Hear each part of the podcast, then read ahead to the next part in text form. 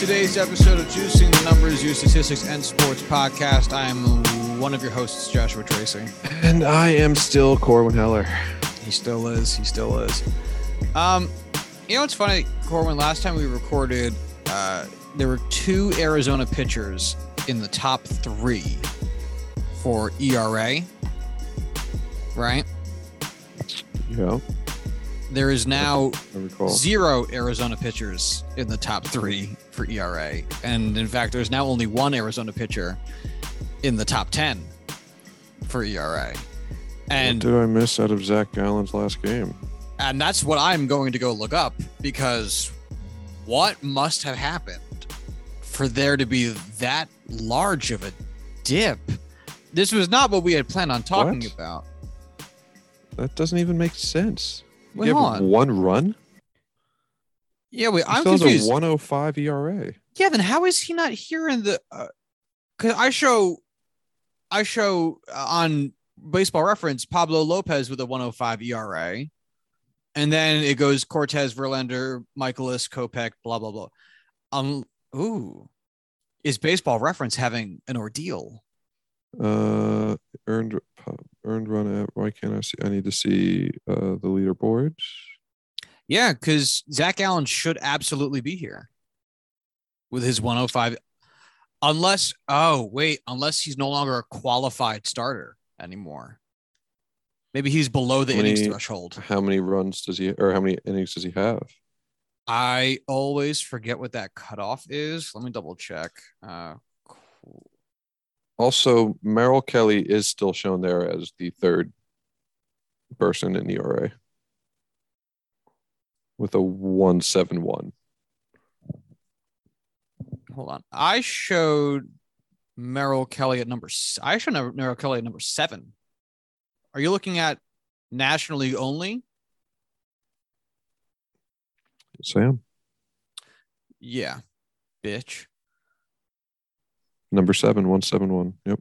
you need to throw at least five innings for the uh the ERA or for the for the win. But what's the ERA? Because I know for like batters, it's three point two plate appearances per your team's games. He's Um, 34.1 innings pitched. I don't know how it couldn't be qualified. Yeah, because how many how many pitches or how many innings is that per start? He's got six starts. I mean, yeah, that's a lot. That's plenty. That's that's six almost six. It's over five innings per start. It's more it's more innings per start than Zach. Ah, I guess it actually is technically It's like No, one yeah, start more. short. it's more um, unless it's the number of starts that matter. I don't know now. Why Zac Gallen wouldn't be a qualified starter? I am I'm I'm thrown for a loop.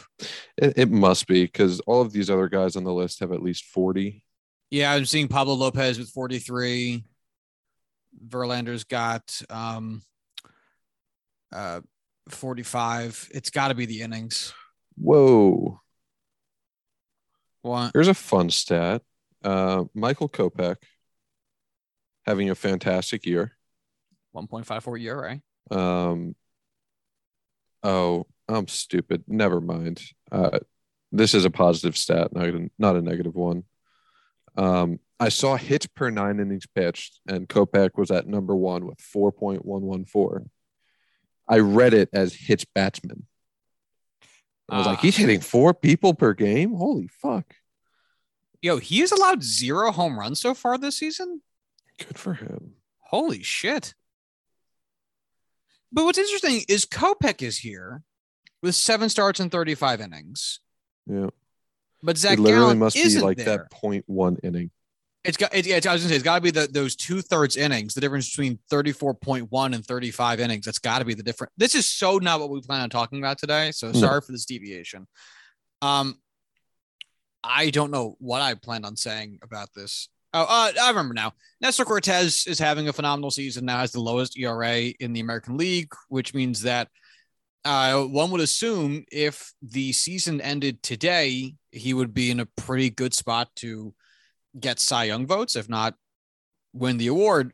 Not anything that we're going to spend a lot of time talking about today because we kind of just talked about Nestor Cortes relatively in depth uh, a handful episodes ago. So there's nothing really new to discuss with him since nothing's changed. He just keeps not getting any worse, um, which is fantastic for Yankees fans and for people who like uh, uh, crafty lefties trademark.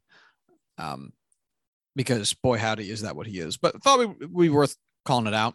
Uh, speaking of pitching performances, it's gonna be a pitching heavy day as uh, Albert Pujols made his MLB pitching debut uh, the other night as the St. Louis Cardinals were tackling the um, who's he what's it's the fucking goddamn it son of a bitch uh, Giants. Fuck me. Uh, a game in which they ended up winning 15 to 6.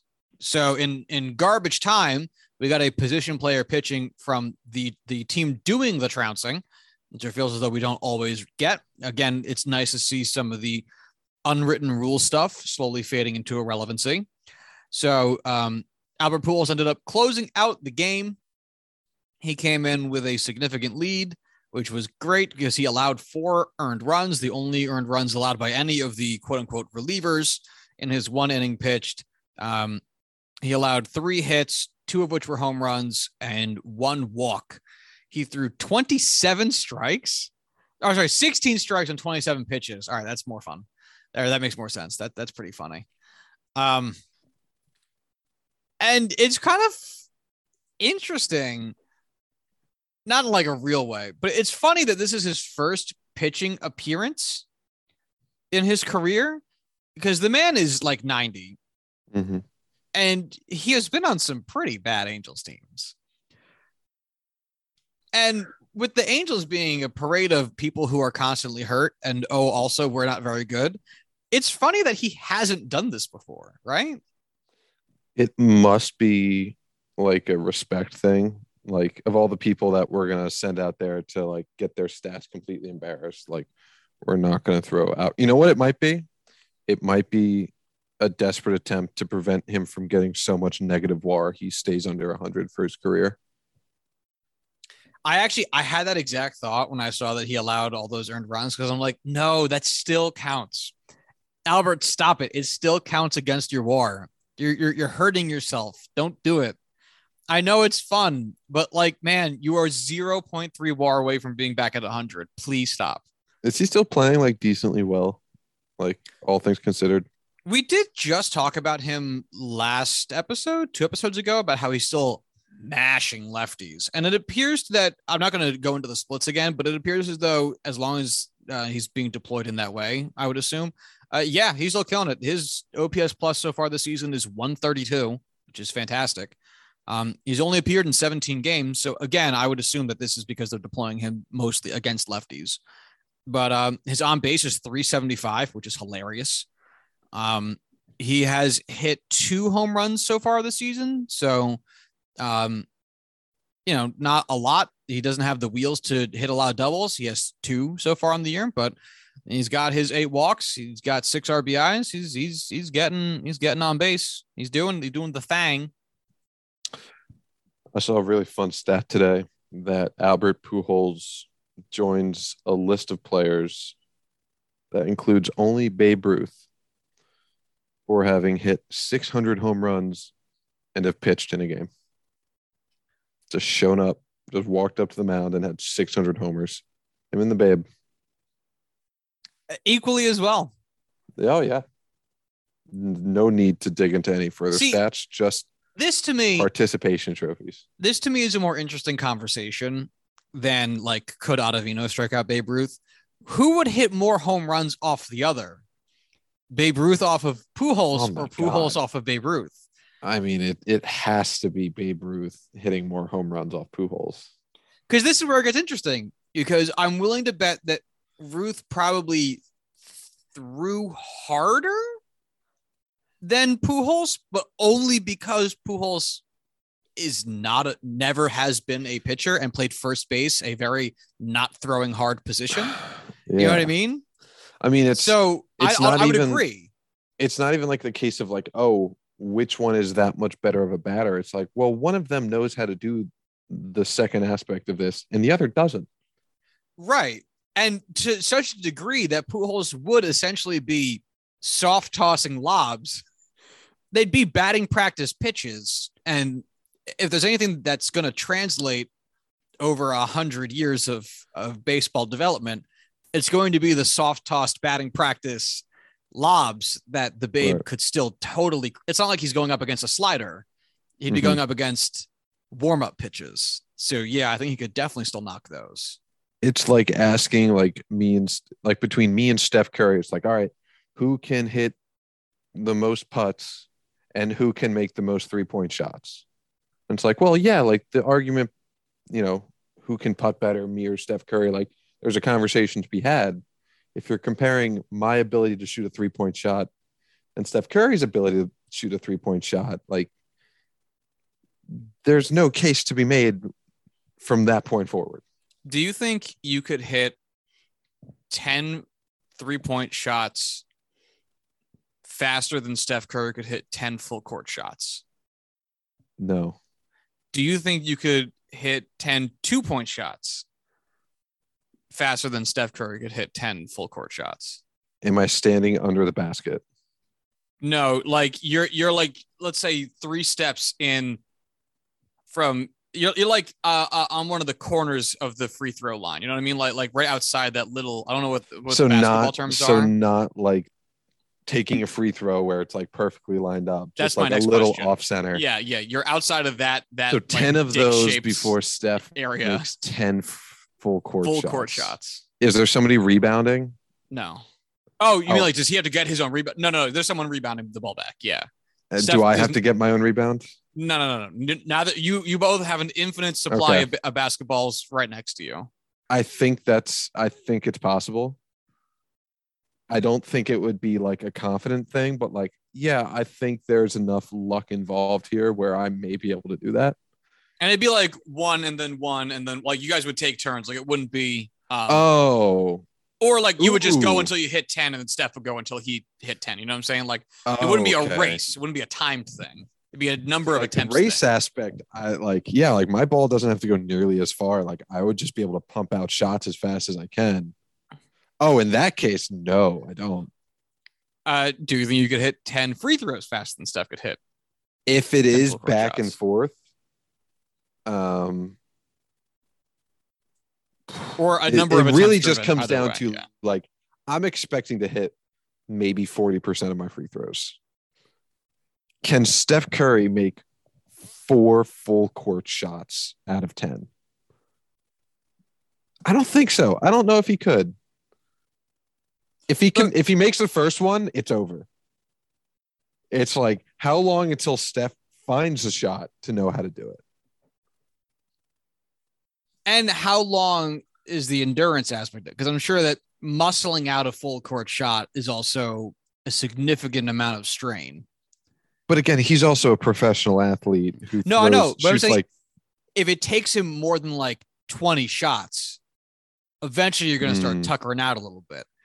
But Mm. at the same time, I know that like if you were asking me this question, the answer would be universally no, because I have seen how many free throws I could make in a 10 shot span.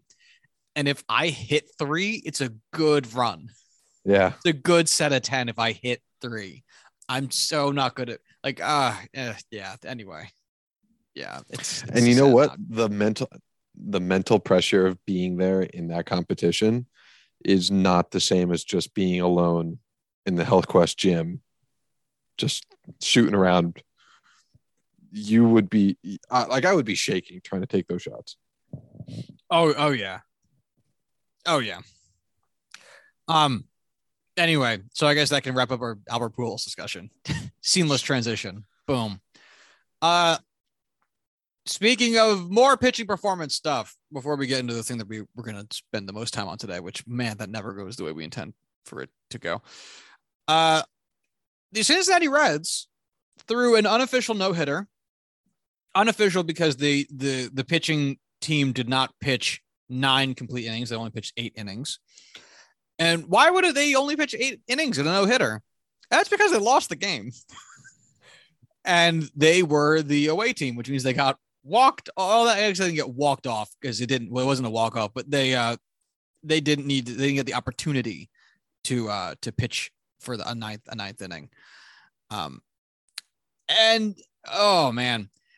And how does how does that happen? Well, Hunter Greene threw a bunch of really great innings and and then walked the bases loaded with fewer than two outs.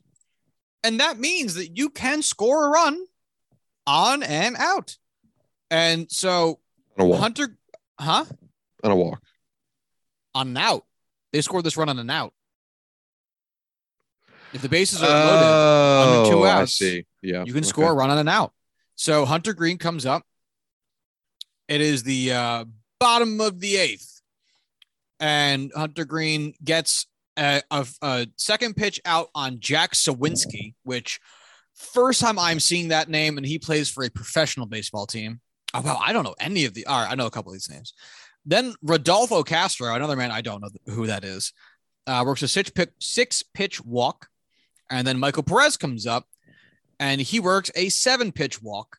So now there's two men on, and there are no, there's one out. My mistake, just one out. So then after 7.1 innings pitched, and however many fucking actual pitches that is, I'm not going to go look. Um, Art Warren comes in in relief, faces Ben Gamel, and Art Warren walks Ben Gamel on four straight pitches to load the bases. So now it's bases loaded, one out, which again means outside of a double play, you can score a run on a long fly ball or the right type of ground ball in the infield. Um, like, it, and that's essentially what happened. Where Ke'Bryan Hayes comes up on the fourth pitch of his at bat, hits a hits a, a ground out to uh, second base, and uh, what's his fucking name? Who scored? Uh, fucking oh Castro. There we go. God damn it, Rodolfo Castro uh, scores on the play for the first run of the game. Uh, Brian Roseland comes up, first pitch fly out, or sorry, pop out to, to, to, short, but it doesn't matter. Damage done. Can the Reds do something in the top of the ninth? Boy, howdy, no, they fucking can't. Uh, third pitch pop out from Tommy Pham. And then Mike Moustakas hits a fourth pitch line out. And then TJ Friedl hits a uh, pitch ground out 2 1 to end the game. Pirates win. Pirates got no hit and won. Reds pitched a no hit and lost. Uh, real quick, because I now I, I do have the time to go look for it. Um, the pitch total for um fucking Hunter Greene. Oh my god, 118 pitches. Jesus Christ. Yeah, they should not have They re- that long. Yeah, that's uh especially Criminal. for a guy who is both new to the league as a rookie and prone to bouts of wild pitching. Also, your team blows hot ass and you're Yeah. away. So like you're bad. Don't risk one of the few good players you have getting hurt. And you're not in your hometown. So like it's something like you can even say we want to put on a good show for you know the Reds faithful. They're not there. Yeah. It's whatever. That's stupid. God, the Reds are are the Reds the next joke organization if they're not already? You know what's wild? I was looking at um standings today, and I'm so used to the Orioles being the the worst team in the league, and they're I think they have the seventh worst record. Like the seven teams with worse rec- records than the Orioles right now. Um, one of them, of course, being the Reds, who have the magical record. They don't have ten wins. What's more impressive, that the Yankees don't have ten losses, or that the Reds don't have ten wins? Uh at, and even 35 games in. Uh, 35 for the Reds, 34 for the Yankees, but basically the same. I mean, I feel like they're almost equally impressive. I feel like the Yankees, just because I feel like nine wins, 25 losses is terrible, but it wouldn't have been so exceptionally bad if they didn't start three and 22. You know what? I'm actually going to say the Reds because they play in the worst division in baseball. Mm, Like, seriously, th- there is three out of five of the teams in their division are below 500. And I think that is, it's the second most. Oh, shit. Actually, there's two. Oh, no, I spoke too soon. The American League is ugly. Holy shit. The AL Central is bad. Wow. I didn't realize that every team but the Twins were under 500. Wow. holy shit. Yeah, I did not realize that. That is. Oh, wow. Okay. We'll revisit that later. But uh regardless, this division is still quite bad. Like the Cubs have a sub 400 win percent. The Pirates are, are closer to 500, but at 15 and 19, they're not exactly doing anything fantastic.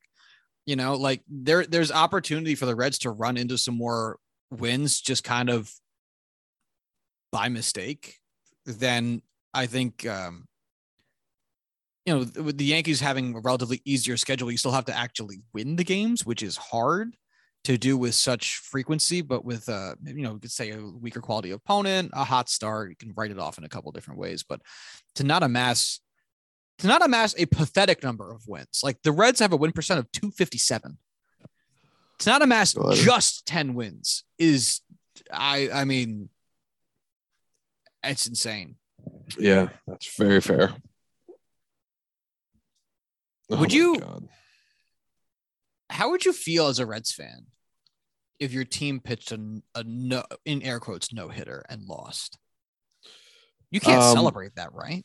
No, you can't celebrate it. I feel like it's genuinely one of those like just throw your hands up and just like, of course, we can't have anything nice.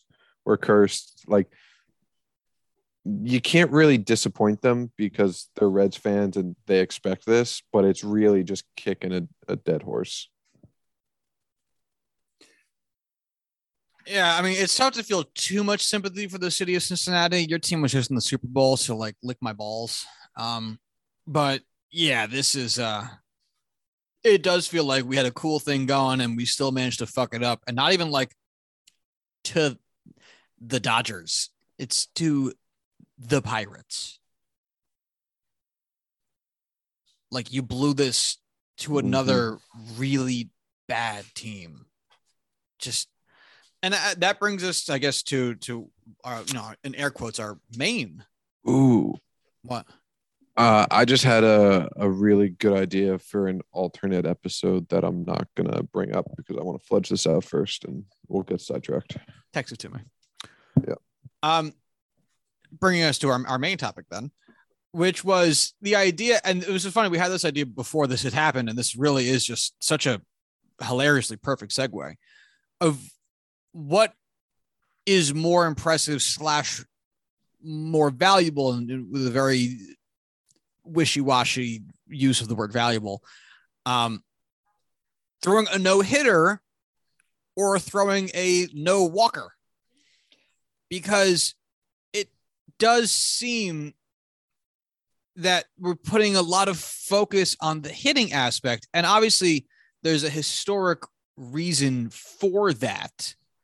But i'm not sure that it lines up to what matters today because if you think about it if i allow there's no way for me to walk somebody in under four pitches unless you use today's current automatic uh, uh, intentional walk rule which in a game in which you're not allowing you know have a throwing no hitter you probably wouldn't do that.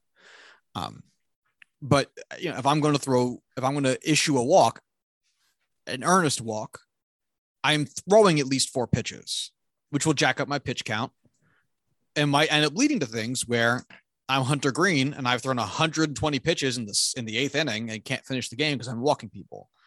Whereas I can allow a hit on the first pitch of my at bat or uh, of that plate appearance, which yeah, I let up a hit, but like it's way fewer pitches than would be allotted for a walk, and I could potentially still finish the game. You know, like we force pitchers, or not we we force, but like there is a, a a greater leniency with allowing a pitcher to run up their pitch count to achieve the no hitter. Understandably, this is a, a game that with uh, large swaths of sentimentality strewn about. Um, but we don't issue, I guess, some of the same leniency with not allowing walks, but allowing hits, even though it seems as though that might be a more sustainable thing to do. So, to run through some of the most recent no walkers, uh, we've had one this year so far. We've already had one this year. We had our first our first no walker was on uh, April 25th, and it was done by Walker Buehler, which I really just couldn't be asking for a better setup for this segment um, at all. I mean, this is just perfect. He threw, and I'm using the same justifications as a no hitter, nine innings pitched. You know, this is not like a seven inning cutoff. It's a full nine in a complete game.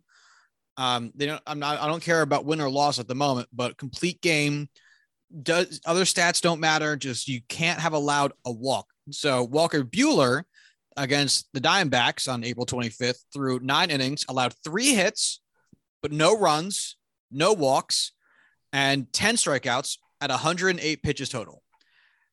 We had a decent number of them last season with a few earned runs allowed, which I guess I'll leave in because you can allow runs and a no hitter and still have it count. So I'm going to leave those runs in there too. Um, but all of them were, were games that had been won except for a single game. Um, Adam Wainwright threw a no walker in uh, uh, April 26th of 2021. Complete game loss, nine innings pitched, six hits, two earned runs, no walks, eight strikeouts, um, two earned run or two uh, two home runs 107 pitches total. The high water mark for pitches is Zack Wheeler's May 6th performance of last year um, against Milwaukee, which was a complete game shutout win, nine innings pitched, three hits, uh, eight strikeouts, good for 118 pitches, which between the last two years is the most. Uh, and the fewest pitches for a no walker was Max Fried's performance, uh, his Super Maddux, on August October 11th against uh, Pittsburgh. Nine innings pitched, two hits, seven strikeouts, 88 pitches. And the high water mark for strikeouts was Jacob DeGrom on April 23rd against the Nationals of 2021, uh, in which he threw nine innings pitched, two hits, no walks, 15 strikeouts on 109 pitches. God, just unfucking real. So for you, how would you feel?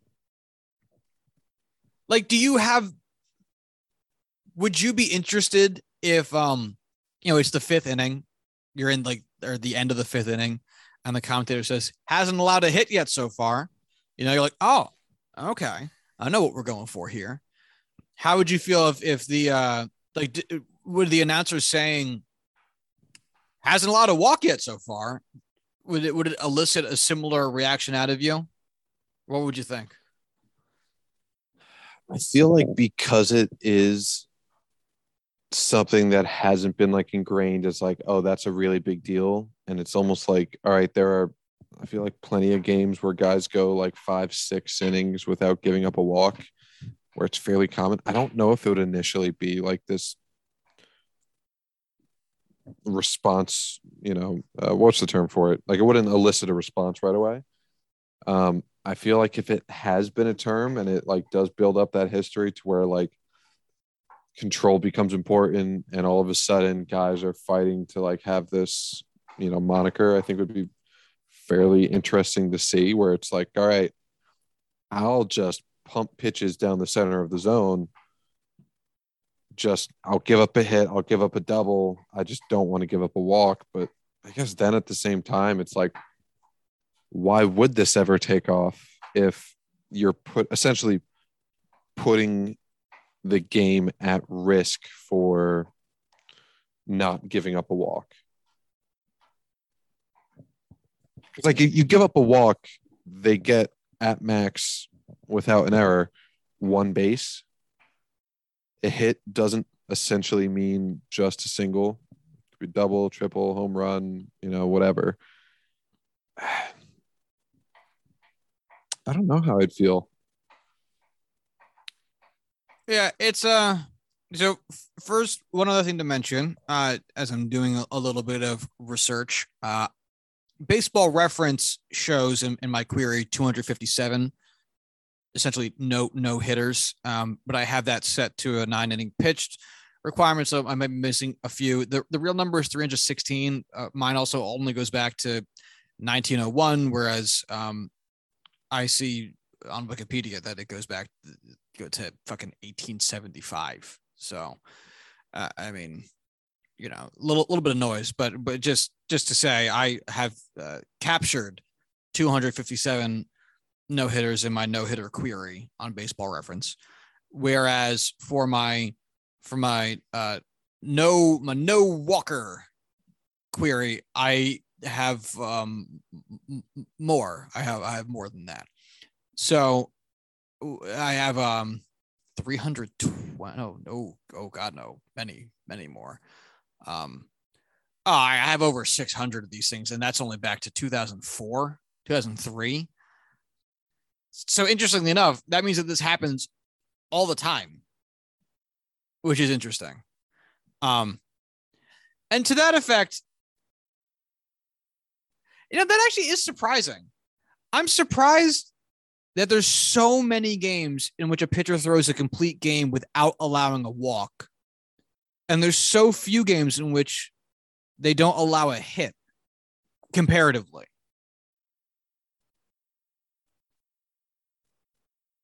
I don't know.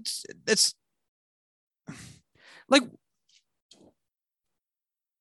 I don't know. I'm trying to put I'm trying to put logic to it, but you know what I mean. Like I wouldn't necessarily expect it to be that disparate. I I was well over double before I kind of gave up, and I'm only I only got back to 2003. I mean, there's got to be quadruple the results there. Are you muted? That honestly would make a lot of sense for why they really have never picked up, or you know, it's been picked up for being a thing. All right. I mean, look, on. baseball has been a sport of statistics for forever. You think that if it was a meaningful, you know,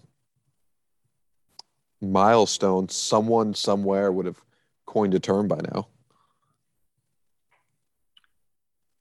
So uh, last year, 2021, I'm not going to do a big historical thing because this is a very sudden thought. Uh, there was a total of 39,484 hits, right? So 39,500 hits, we'll round it up, right? Mhm. Last year, there were 15,794 walks. So we'll say 15,800 walks. Um, a little bit less than half. So let's say 40%. So your, your methodology of getting on base between just those two factors was a 60 40 split. 60% of the time it was via the hit, 40% of the time it was via the walk. And to that effect, I would expect to some degree the ratio of no hitters to no walkers to fall somewhere within that line. And yet it is so disparate. And I wonder what that could possibly be because it's not like it's a little bit over. I got to line 600 in my baseball reference query before hitting, before leaving the 2000s. Holy shit. Like I, I gave up at the start of the 2003 season and I was 600 occurrences into that query. How many no hitters since 2000? You you have it, Oh, ju- just since 2000? Hold on. I or however it was. Then then you were all time going back to 1876 is 316. Yeah, ju- just since 2000. Give me one second. Um, Hideo Nomo's no hitter in in uh, 2001. 58 no hitters since the year 2000. Jesus. Over 600 no walk. I- That because like that's what I'm saying. It's so disparate. Like it's not like if you told me that there was 600 occurrences or plus, but let's say since 2000, 600 occurrences of um, uh, complete games with no hit by pitches, Okay, yeah, hit by pitches like they happen, but they're not every game happen. You know, like you'll you'll see plenty of games where there's not a hit batsman. Happens Mhm. all the time that there's a game with no hit batsman. So there's 600 occurrences since 2000. Like, all right, believe that readily. But to Mhm. have the, that disparity between 58 no hitters and over 600 complete game no walk situations, why would that be? I guess because players mentally, like when they're pitching, are trying not to give up hits and not trying to avoid walks. You know, actually, because I, I, I, it has to be psychological. Like I'm, I, I'm, I'm with, I'm with that thinking. Like my thinking is maybe you get so psyched up about breaking up the no hitter part of it Mhm. that maybe you start swinging more freely. And if you start swinging more freely, you aren't going to walk. Hmm. Right? You'll end up either ultimately collecting the hit, which if your pitcher's pitching efficiently, they'll just let him roll. And then that's a that's not a no hitter, it's a hitter, no walker, right? That's what we're looking I- at. Or you'll strike out, in which case I guess it kind of just keeps keeps rolling. I mean, that would also play into the fact that batters are actively trying to get hits. They have to swing in order to get hits. You can't like nobody's going up there more than you know very specific instances and being like, I'm just going to go up there. I'm going to stand there. I'm just trying to get a walk. I'm not going to try no swinging. Just here. I'm here for what happens. The pitcher is controlling everything in, in essentially a walk situation. Huh.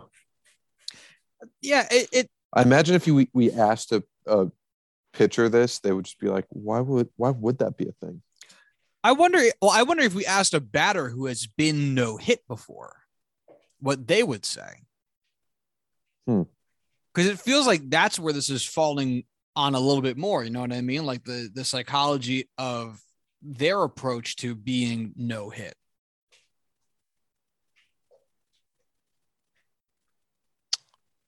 Hmm. Because I have to imagine that that's where most of these, and I'm not, I'm not going to look because fuck, I don't care. But I'm willing to bet there's a lot of these no walkers. You know what? Let's let's spot check like three. I bet a lot of these hits came late in games because of that. I'm going to look at uh, how Ivan Nova. Uh, sure, why not? Um, let's look at this one from 2015 from Clay Buchholz, and let's look at this one from 2012 from uh, Mike Leake. Sure. Okay. First hit. Oh, I pick. I clicked on the pitcher name, not the game date thing. Fuck me. All right. So, all right. Clay Buchholz in 2012. Fucking uh, Corey Kluber in 2014 and uh, Jeff Locke in 2016. Let's do those. All right. So hits of the game. So Clay Buchholz allowed two hits in this super random 2012 game. And when did they come in the game? Uh, bu- bu- bu- so Clay Buchholz. Oh no, As Asdrubal Cabrera took Clay Buchholz deep in the first inning. Hmm. Wow. All right, so that one's right out the window. um. All right, so let's look at let's look at this uh random Corey Kluber. Oh, this one this one was tied forever. Kluber threw nine innings, but it was a 13 14 inning marathon. Hmm. okay, so that one's is just no good.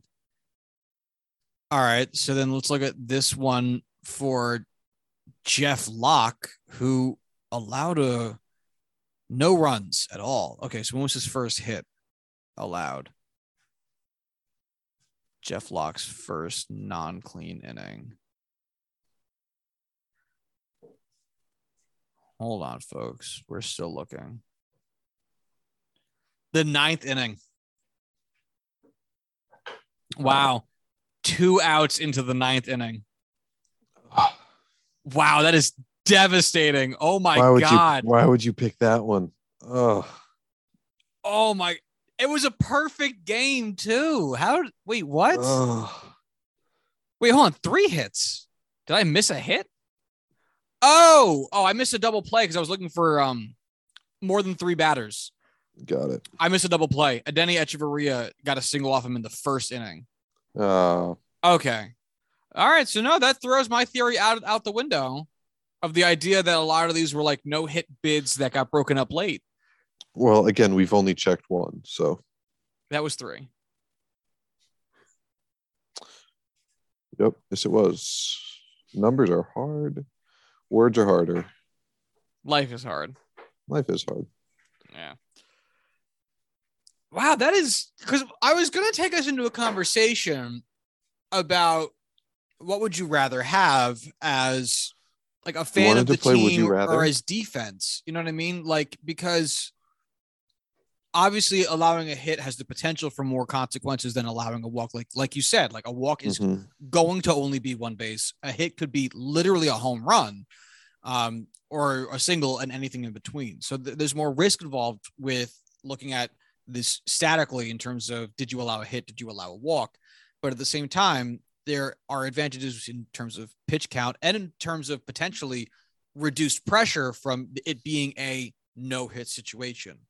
I think for um you know again it's like sentimentality. I a fan would rather see a no hitter but I I wonder if I'm a pitching coach if I'd almost rather my guy allow a hit in the first inning and then throw 9 innings you know what I mean like no one's going to get stretched out to 120 pitches for a no walker and that's for the best like that has to be a relatively efficient outing for you. I think that comes with advantages. It does. I just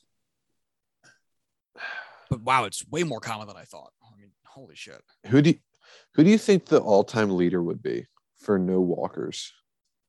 Just No like walker, uh, Texas Greg, Rangers? Greg Greg Greg Maddux type. Uh, I I think I can actually record? do that for you. Um, if you vamp for me for like a little bit, I think I can find you an vamping. answer. Okay. Um, boy, you picked just This like the his- one this is thing. your I'm- strength. this is the absolute epitome of the worst case scenario for this podcast. Um, all right, what's going on with uh with uh golf? I could talk about golf. Uh PGA this week, second major worst. of the You're season. the, you're the It's- absolute worst. You told me to vamp. You did not pick the subject.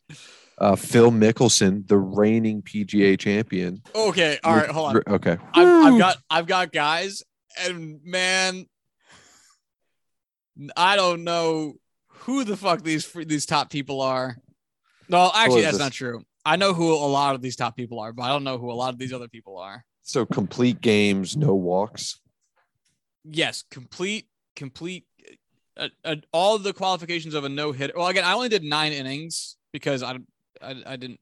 Actually, can I? Is there a statistical filter for complete games that actually might help parse this out a little bit? Hold on, hold on. Yeah. So Phil withdrew. Um, you know, that's huge news. Uh, LIV golf taken off, you know, Southern Hills, Tiger Woods was there today. Um, played with Matt this weekend. It was pretty good. Um, shot a 95, which isn't No, I can't. I can't outrageously good, but uh, a three stretch run, a three hole stretch, uh, or had three straight triple bogeys. It was ugly. All right, so the guy, the guy, the guy with the most is a Hall of Famer, um, who pitched from 1911 to 1930. Um, Okay. yeah, he uh he has 120 WAR. His name is Pete Alexander. I have no idea who that is, but he had 120 WAR. It feels like we should know that. Um, and then it's like Christy Mathewson, Cy Young, Walter Johnson, uh, Robin Roberts, who pitched from 48 to 66. Goddamn. Um, Hall of Famer. Um, and then it's Babe Adams, Ted Lyons, Carl Hubbell, Paul Derringer, Juan Marichal, Eppa Rixey. Eppa Sure. Rixey, who is in the Hall of Fame, pitched from 1912 to 1933. And his name is Eppa Rixey.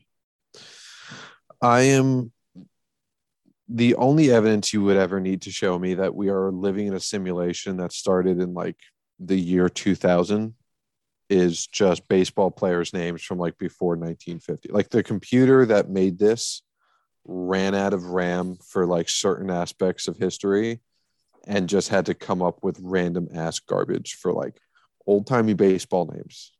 All right, so this is funny. Again, this is such a total non sequitur. But Paul Derringer is the only guy of all the names I've read so far who is not in the Hall of Fame.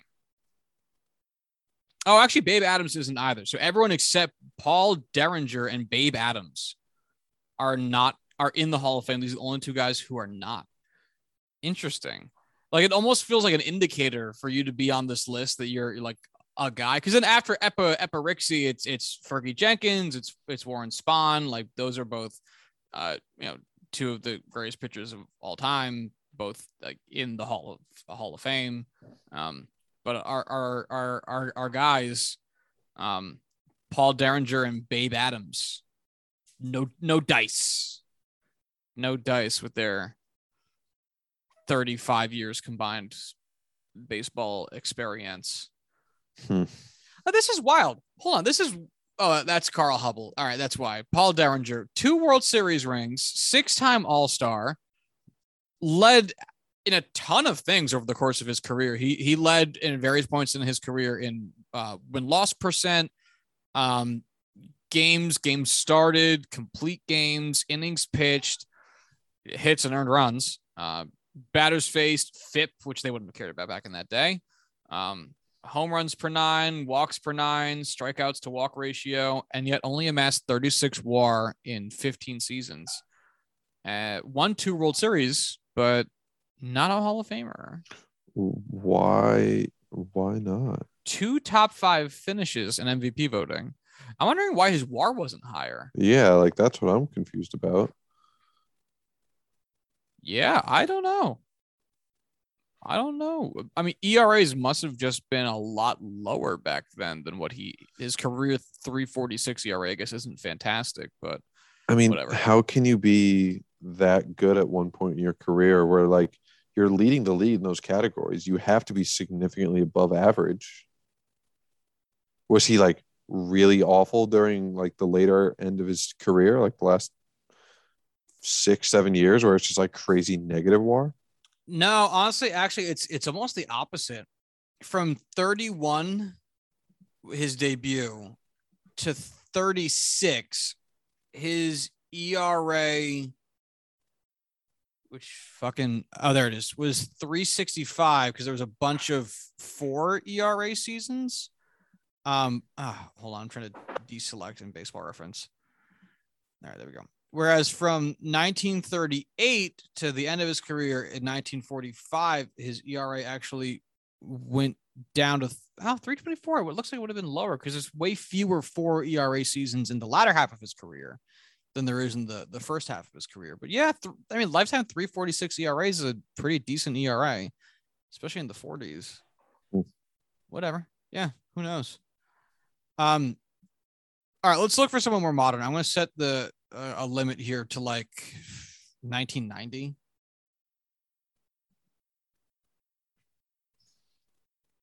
All right, so from 1990 to today.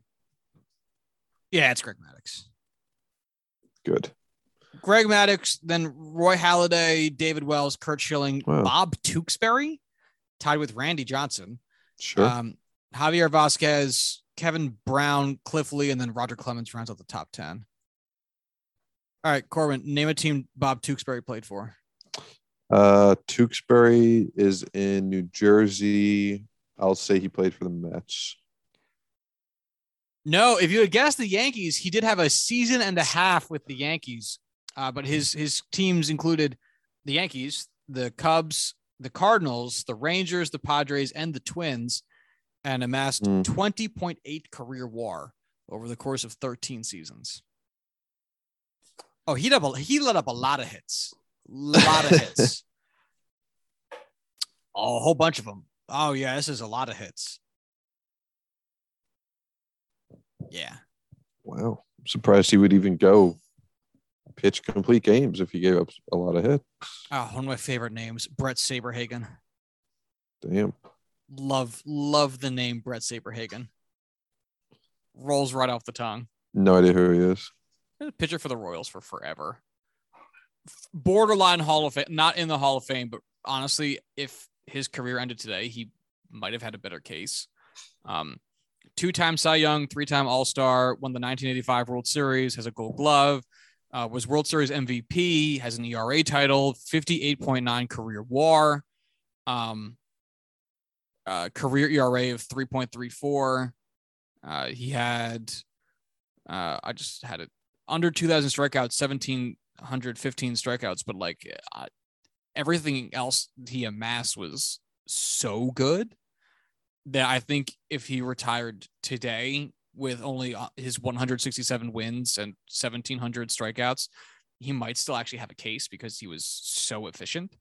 But because when he um, retired in 2001 um, and then became Hall of Fame eligible, and I guess that would be 2006, uh, we were still operating under very antiquated um, Hall of Fame metrics that, yeah, he didn't get in.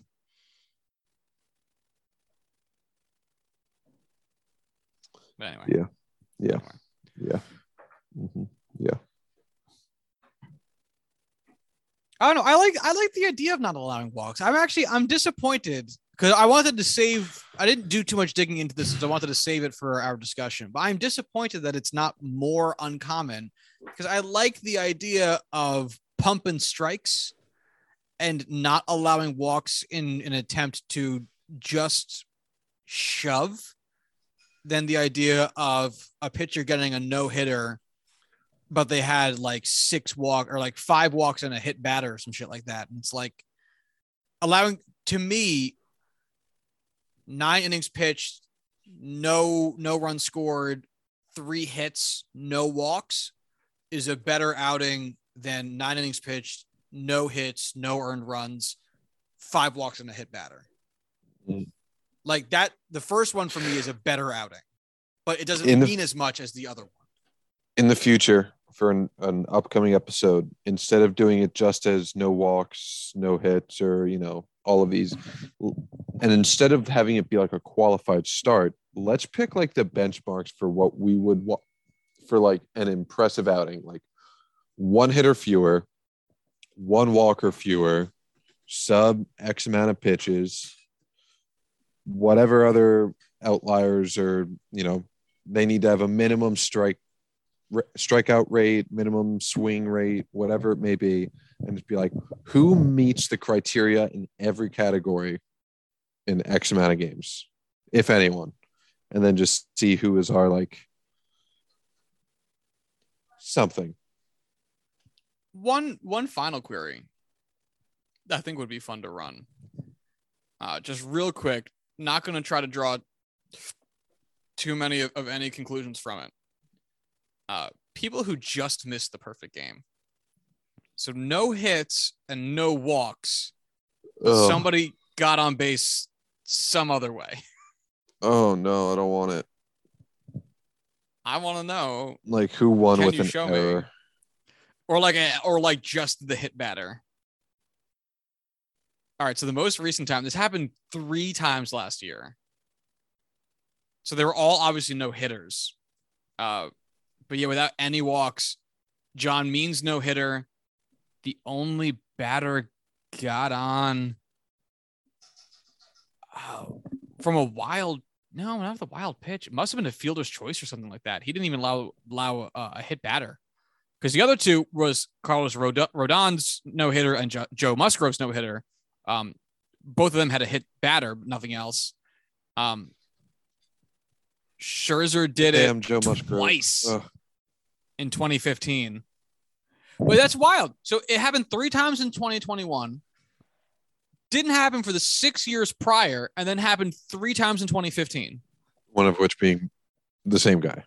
Yeah, two of them were, were Max Scherzer, one against Pittsburgh, one against the Mets, and then one was Chris Heston, who also did it against the Mets. Twice this happened to the Mets. Ah, the Mets. Wow. Has there ever been a team that had two perfect games against them in a single season? Ooh, wait, hold on. This is interesting. How many occurrences of this do you think there are? Uh, No hmm. hits, no walks, but I guess not technically a perfect game because you got on somehow else, some other I'll way. say there's been what 23 perfect games. no, actually, this sorry, this does include perfect games because I'm seeing some perfect game winners here. Okay. Um, there's been how many perfect games? Twenty. Three. I want I want to say 27, but maybe it is 23. Huh. And I'll say 27. there are 23.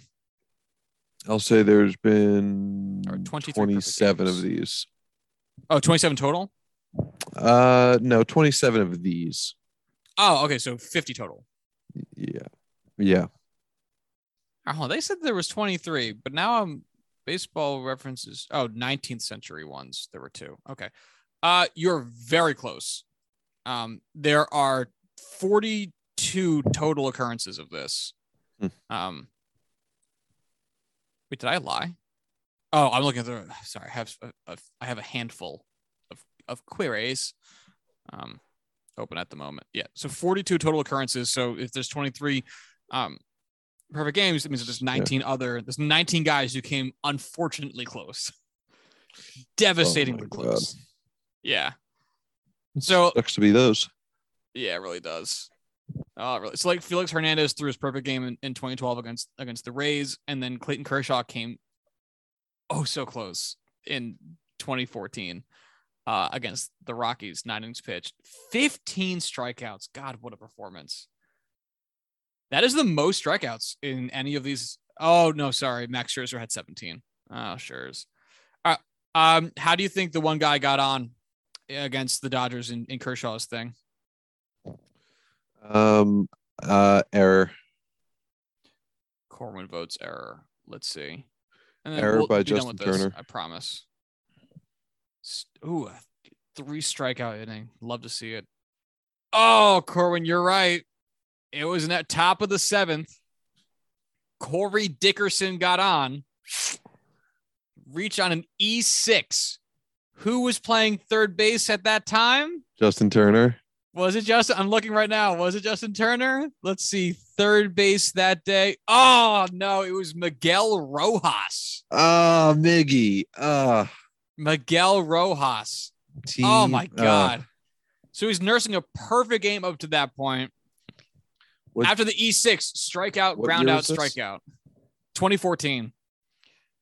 Uh, and then strikeout, strikeout, ground out, and then he closes out the game in the ninth, ground out, fly, fly out, strikeout. That was literally the only guy that touched base. Miguel Rojas, career OPS plus of 85, career um, WAR of 10.3 in nine years. That was his only season in Los Angeles. They saw him do that to Kersh and were like, get the fuck out of here. Uh, all right. 2014, Justin Turner's first year for the Dodgers started 67 games, 59 of which were at third base. Should have this should have been one of them, I guess. Yeah. Damn. Fuck you, Rojas. Oh, all right. Um, last thing, we're, we're- obviously this is a, a, a day late. Recording this on um May 16th, which is a Monday. We usually record these on Sundays. Ho- however, Corin and my favorite hockey teams were facing off in a game seven in the first round of the playoffs um, this past Sunday, which means that we obviously were watching that instead of recording. Um, and that series is now over. The New York Rangers are advancing in a dramatic game seven overtime uh, situation to take the series four to three and are going off to play the Carolina Hurricanes now. Corwin, let it out. Uh, I know it's the cliche. I know it's the stereotype. I know it's the MO of the Penguins to be gifted advancement in the postseason or gifted plays, gifted penalties. Just they are the star of you know the ref size, whatever you want to call it. Um, I think in this case, though, the Pittsburgh Penguins uh, very much outplayed the Rangers throughout this series, and uh, by all means, they were right there. You know, two goal leads in each of the last three games. Actually, not No, in this past game. Five and six. Yeah. Yeah, this past game was a one goal lead, but multiple times. Um, and just uh, it was tough. I mean, not having, you know, either your starter or backup goalie for three of those games, just uh, the way things kind of unfolded in game seven, there was this is absolutely a series that probably is, you know, going to go back on, you know, if you look at the probability of of winning over the course of the seven games, it's probably very much in favor of the Penguins. But if you look at games five, six, seven, it's like 50.1 to 49.9 right there at the end. Um, so, uh, you know, I can't be upset with the Rangers winning. They're a good team. Uh, they had a bunch of players just absolutely play their lights out. Um, and, you know, Jacob Trouba was a piece of shit. But other than that, hey, go go get him. Uh, I I would agree. The Penguins absolutely outplayed the Rangers for the entirety of the series. Even in the games that they lost, they very much so outplayed the the and that's why Cor and I texted very briefly after the game seven. Um, uh, and really, if if it wasn't uh, Louis Domingue in goal, I Yeah. mean, I think there's kind of no chance the Penguins lose this series.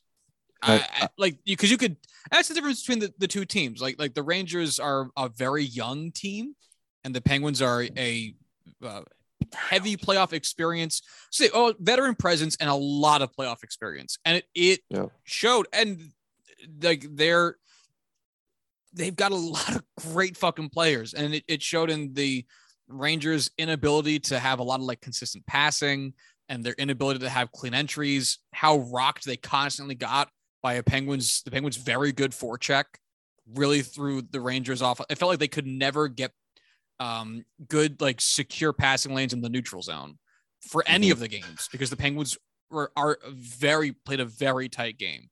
Um, Yeah. and it really that was the difference, which as a Rangers fan made the games feel when they actually won uh, ridiculous because you you you're you're down to the series already. You're getting outplayed, eh, but you still manage to win.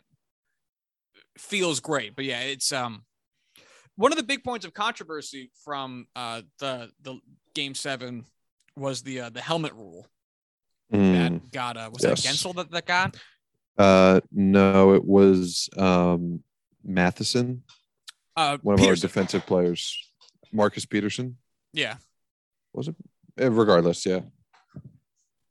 which I didn't realize that was a rule. Honestly, I I I- I've been very checked out on hockey this year because uh, I've Comcast and they they didn't carry MSG this year, which meant I really had like no good way of legally watching those games, and I I didn't have the time to do the the illegal way of doing it this year, so I just kind of didn't. Um, and I didn't even realize this was a rule. Honestly, I don't know if it's new. I don't know if I'm just extrapolating it out or focusing it on this year because I didn't watch much hockey. But uh, I don't know. Do you have any thoughts on on this? It was Marcus Pettersson.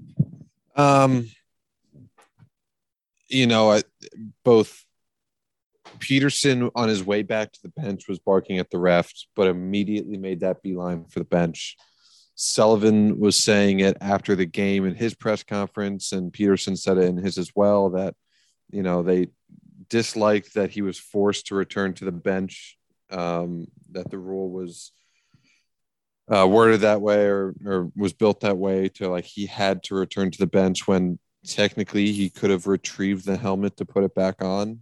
But at that point, the helmet was like 15 feet away from him in the opposite direction of kind of the play. So instinctively, you kind of have to go to the bench. But when it comes down to how it plays out and it, you back it behind, you know, the NHL stance that this is meant to protect the heads of players. And boy, that's great. If it wasn't for the fact that everything else you do is clearly not in the best interest of the heads of your players, both in, you know, Department of Player Safety and the fines and punishments you dish out and just the game itself. Like it, I can't be bad because it's literally the role and it's not like there's much that can be done. I think the fact that a Rangers player can go out of his way, rip the helmet off of another player, you know, with the intent of doing so, and that basically causes a man advantage for X amount of seconds. But I mean, it's, it's how it goes, you know. It's that I actually do get. It's the same concept behind having your fight strap secured if you if if a, if a player pulls your jersey up because you didn't have mm-hmm. your fight strap secured, you get in trouble, not the other player. So I, I actually do get that.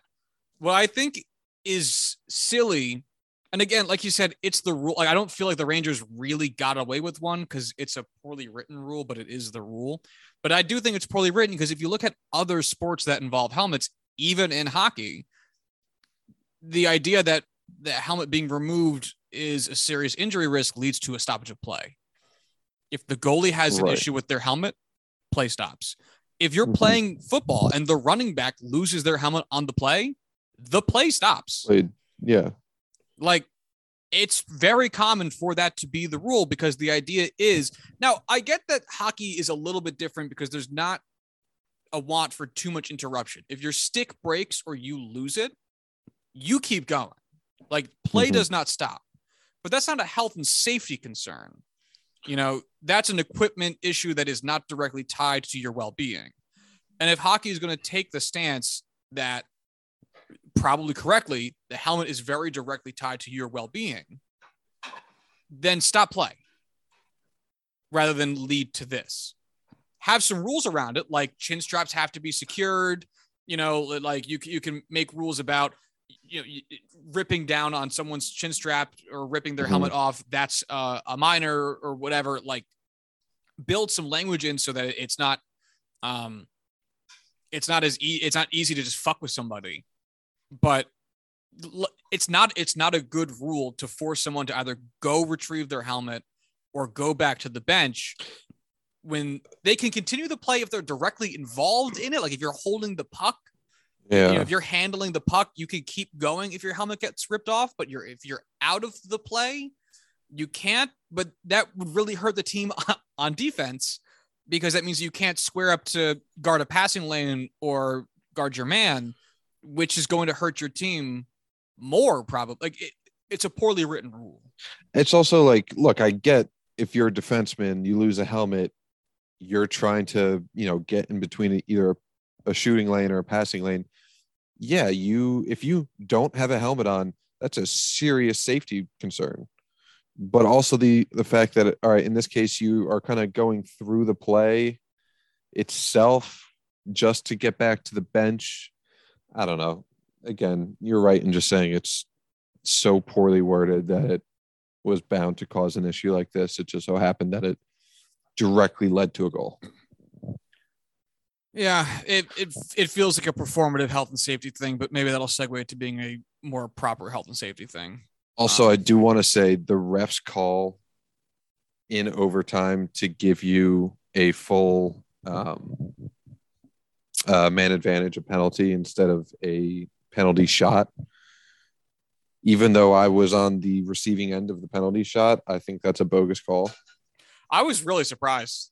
It kind of ridiculous. And even as a Penguins fan, I would much rather have the penalty shot because it's a defenseman, you know, Igor just happens to be fairly good at stopping penalties and, and was having a very good night itself. Uh, you know, I thought that was pretty bogus.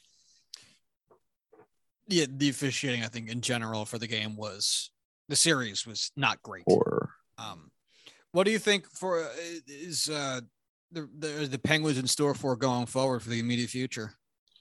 Um, I was reading some articles today about you know, all right, is this it? Is this the end of the run? Blah blah blah. Sid's not going anywhere. I don't expect Gino to go anywhere. I kind of almost expect Chris Letang to go elsewhere because he's such a good defenseman still that I imagine another team would give him a pretty sizable contract when the Pens can't. But part of me hopes the three of them, as close as they are, would be like, hey, I want to keep this together.